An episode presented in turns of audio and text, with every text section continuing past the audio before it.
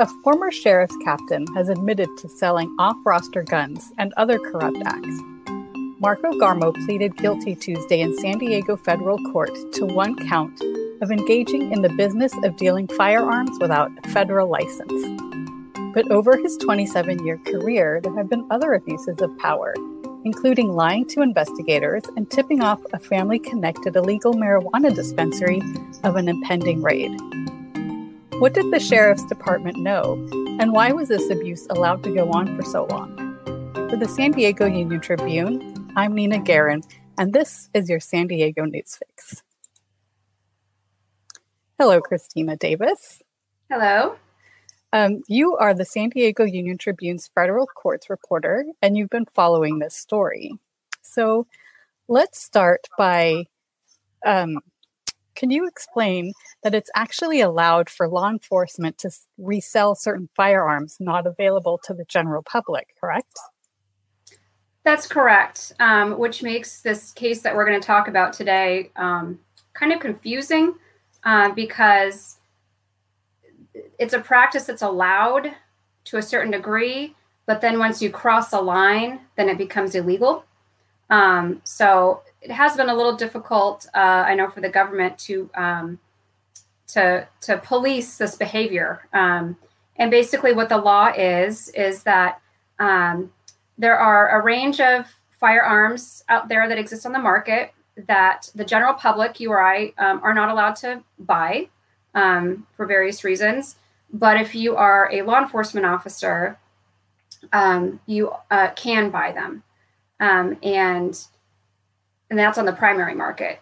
And then there's also this provision that says if you're a cop and you've you've bought one of these uh, firearms, you can also resell it on a secondary market.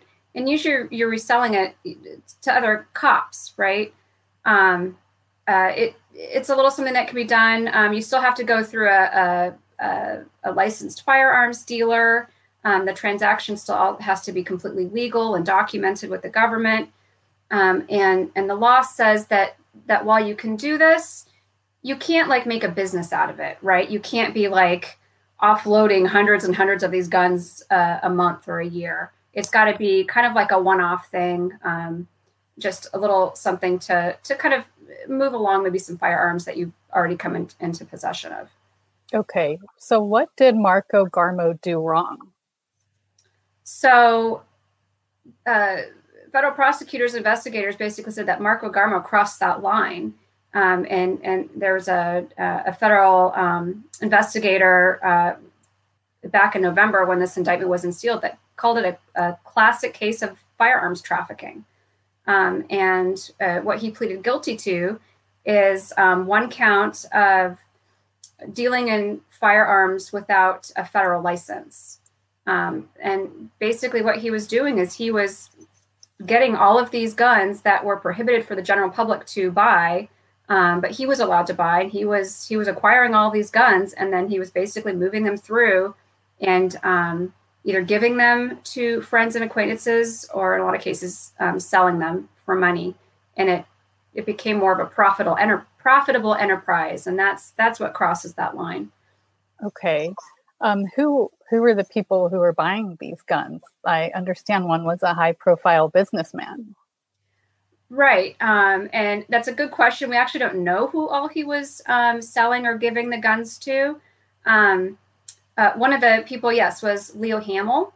Um, he's a prominent jeweler. Uh, probably seen his commercial on TV. Um, he's got he's got uh, jewelry stores.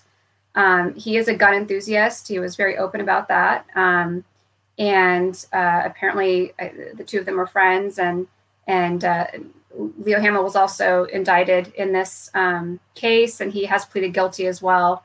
Um, but it, it appears that garmo was getting him these guns um, you know that mr hamel couldn't have bought on his own right? Because he's he's a civilian. Um, and he was either selling them or loaning them uh, to hamel so when the um, when the FBI and ATF did search Hamel's um, business and his home, he found they found over 200 guns, but some of them were registered to Garmo, not even registered to Hamel, but were registered to Garmo. Oh wow. It sounds like Sheriff Bill Gore actually found out about this a few years ago, though, right? Correct, and and and to some degree, um, is what we've been told. Um, like I said earlier um, in our discussion, this is an issue that is facing, I think, a lot of law enforcement agencies. And um, our some of our reporters, Greg Moran and Lyndsay Winkley, actually looked into this um, trend of um, the ATF and FBI having to kind of look into how many police officers are actually doing this and how many are actually crossing the line or, or staying within the bounds. Um, so uh, back in 2017, um, I think there was some of this conduct that came to um, the sheriff department's uh, attention. It was more of like an employee misconduct thing. Um, there was an investigation, and that investigation revealed, I guess, maybe like a dozen such transactions that Garmo was doing without a firearms um, license. And you know, not a whole lot came of it. Um, I guess there was some, you know, departmental disciplinary action. Uh, we don't know exactly what that was. Um, I guess there was um, uh, a referral to the district attorney's office at the time to see if there were criminal charges, and that was rejected. Um, and you know, when Garmo uh, did talk about it at the time, and he basically told the Union Tribune you know, hey, I didn't realize I was breaking the law, but you know, it's not going to happen again. You know, I made a mistake, that kind of thing. But, but then the sales did continue, and then Sheriff Gore found out again. So then, did he take further action after that? Yeah, I mean that's that's basically what we've been told is that um, apparently Garmo did not uh, heed, you know, that that warning um, and that this kind of uh, these transactions continued.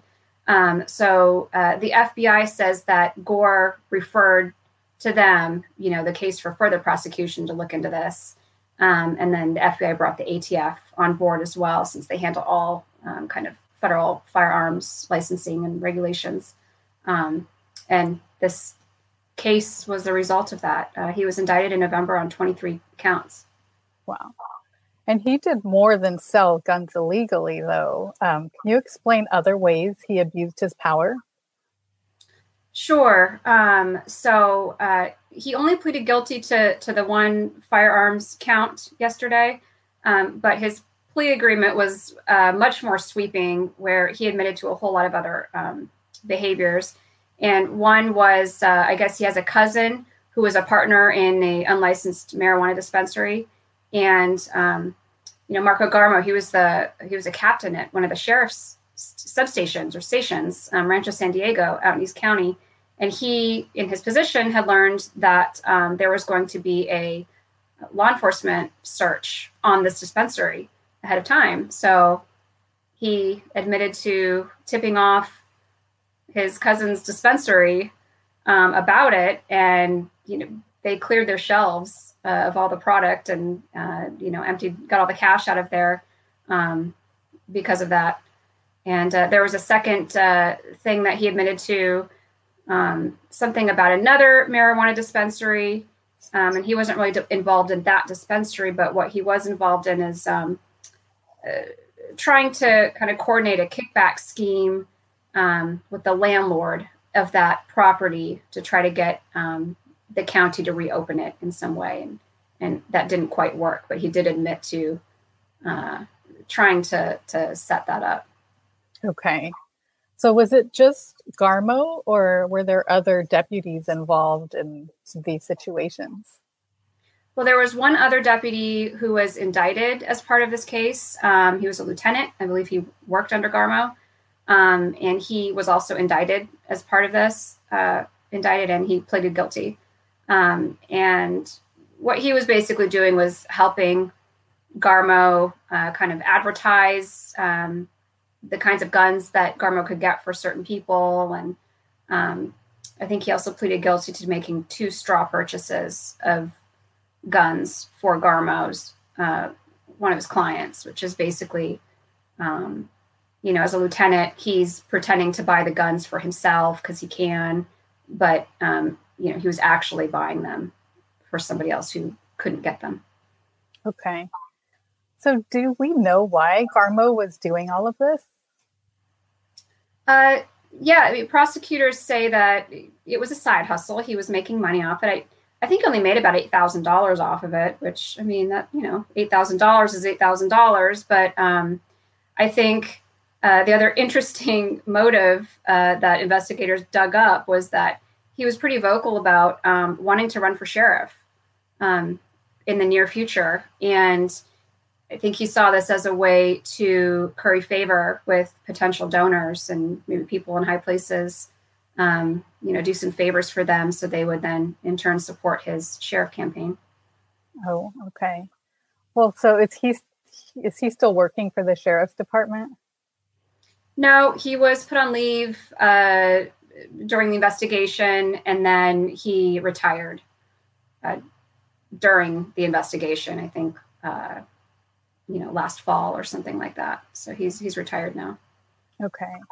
So Garmo has pleaded guilty. Do you know what happens next? So he'll be sentenced next. Um, I think a sentencing date was set in December.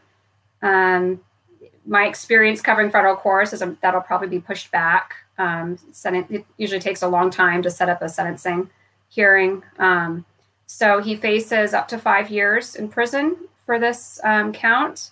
Um, my experience in federal courts also tells me that he won't get five years. Um, that you know that is definitely a pretty far max. Um, the interesting uh, part about this, though, and especially when when it involves law enforcement officers, is he did plead guilty to a felony.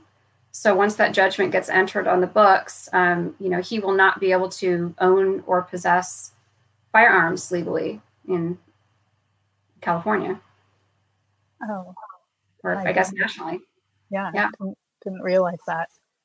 Um, and then you do cover federal courts, and we are in quarantine. Can you just um, explain how does that? Are there cases going on? Is that all on Zoom, or tell us a little bit about that process? So, um, you know, the federal court system never shut down during quarantine, right? Um, the state, our state court systems did for, to a large degree, right? Um, and they've been kind of gradually opening up. Um, and federal courts never completely shut down um, as far as in-person hearings. Um, and uh, they they're doing a lot of hearings on Zoom uh, for in custody defendants. Um, so they're they've got little rooms set up at the uh, the jails, right? And they're doing their little status hearings and things like that. Um, but they're they just started doing trials a few weeks ago in federal court again. Um, and people like Garmo who are not in custody, they're out on, on bail. Um, you know, they have been coming in uh, for bigger hearings like sentencings and um, guilty pleas and things like that, where it is really important to be face to face in front of a judge. Okay. Well, Kristina Davis, thank you so much for informing us about this case and for being with us today. And thank you for listening to San Diego Newsfix.